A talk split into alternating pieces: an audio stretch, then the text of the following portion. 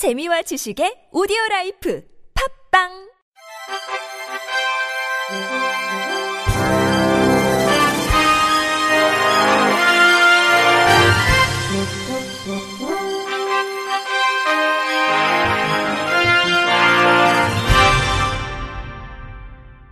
청취자 여러분 안녕하십니까? 4월 9일 화요일 KBS 뉴스입니다. 앞으로 시각장애인과 청각장애인 등 TV 수신료 면제 대상자 대부분이 증빙 없이 면제를 신청할 수 있게 됩니다. 방송통신위원회는 이 같은 내용이 담긴 방송법 시행령 개정안이 오는 7월 시행된다고 밝혔습니다.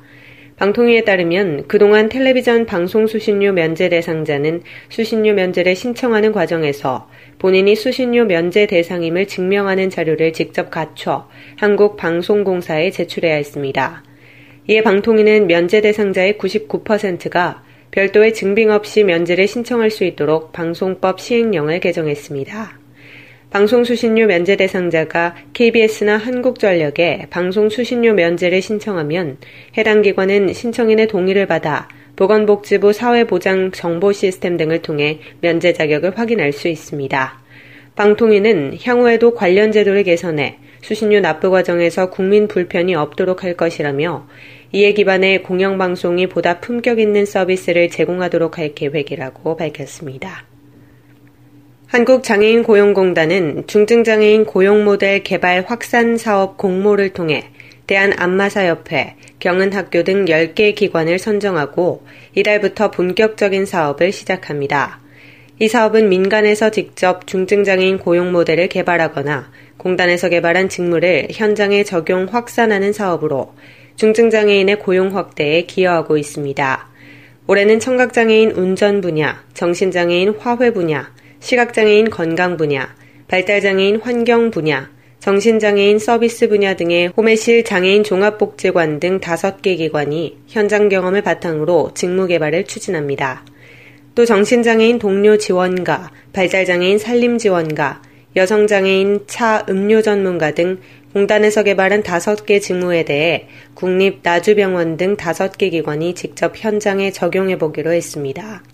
공단 조종란 이사장은 중증장애인 일자리의 해답은 지역 현장에 있기에 앞으로도 중증장애인의 일자리 개발과 확산 지원을 위해 역량을 집중하겠다고 밝혔습니다. 장애우 권익문제연구소는 넷마블 문화재단과 함께 모레부터 오는 22일까지 인사동 아라 아트센터 1층에서 2019년 어깨동무 문고 전시회를 개최한다고 밝혔습니다. 이번 전시회 연구소는 지난 2014년부터 2017년까지 넷마블과 함께 발간한 장애인 인권교육용 그림책 4종을 참여하며 넷마블은 2018년 문화재단 출범 후 19년 만에 발간한 그림책 6종을 전시합니다. 이번 전시는 11인의 작가 그림책 10종의 실물 전시는 물론 원화를 설치하고 관련 영상을 상영하는 등 다양한 감상이 가능하도록 구성됐습니다. 연구소 김성재 이사장은 전시회 개최에 대해 연구소는 넷마블 게임즈 시절부터 장애 인식 개선이란 공동의 목표를 가지고 함께 그림책을 만들었고 이번 전시회에는 넷마블 문화재단 출범 후 제작한 그림책을 다수 볼 수 있다며 연구소가 기업의 가치 창출을 위해 기여한 결과를 확인하게 돼 크게 환영하는 바이며 넷마블 문화재단의 영향력 있는 사회공헌 활동이 지속되기를 바란다고 말했습니다.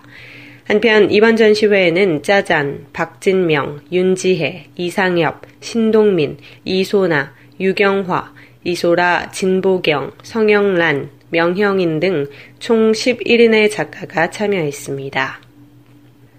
전라남도의회 교육위원회 더불어민주당 최무경 의원은 제330회 임시회에서 장애인 공무원의 원활한 직무 수행을 위해 전라남도 교육청 장애인 공무원 편의 지원 조례안을 발의했습니다. 이 조례안은 장애인 공무원이 편의 지원을 신청한 경우 장애 유형, 장애 등급, 업무 난이도에 따라 지원하고 장애인 공무원의 편의 지원을 위해 전문기관을 지정해 수행하게 할 수 있도록 마련됐습니다. 또 장애인 공무원의 편의 지원을 위해 근로지원인의 배정, 고용, 관리 등의 사업을 전문기관에 위탁할 수 있도록 규정했습니다.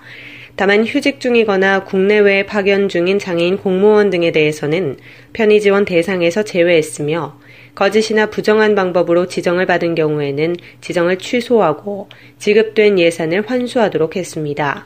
최무경 의원은 장애인 공무원에게 원활한 직무 수행을 위해 최상의 근무 환경을 조성하도록 노력해야 한다며 근로 지원인의 배정 또는 보조공학 기기, 장비의 지급 등 장애인 공무원의 원활한 직무 수행과 업무의 능률 향상에 크게 기여할 것이라고 밝혔습니다.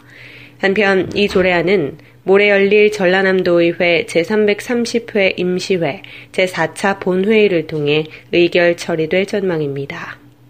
전라북도의 한 장애인협회 공금 횡령 의혹을 수사 중인 경찰이 해당 장애인협회장에 대해 구속영장을 신청했습니다. 전북지방경찰청 광역수사대는 업무상 횡령 혐의로 도내 한 장애인협회장 63살 A씨에 대해 구속영장을 신청했다고 밝혔습니다. A씨는 2013년부터 지난해까지 협회 공금 계좌에서 정당한 절차 없이 수차례에 걸쳐 8억 원 상당을 가로챈 혐의를 받고 있습니다. 앞서 이 같은 정황을 포착한 경찰은 A씨의 사무실 등을 압수수색해 서류와 컴퓨터 하드디스크 등을 확보했습니다.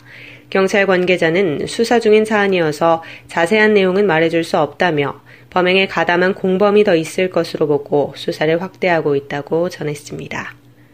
부산광역시가 전국 최초로 장애인 맞춤형 피트니스 전문가 양성에 나섭니다. 이 사업은 2019년 행정안전부 공모사업인 지역 주도형 청년 일자리 사업으로 선정돼 현재 지역 청년 12명이 참여하고 있습니다. 시는 올해 3월부터 3개월간 장애인 맞춤형 프로그램 개발을 통해 전문가를 양성하며 6월부터는 장애인 다수 근로작업장 및 장애인 고용기업체 등을 방문해 피트니스 서비스를 제공할 방침입니다.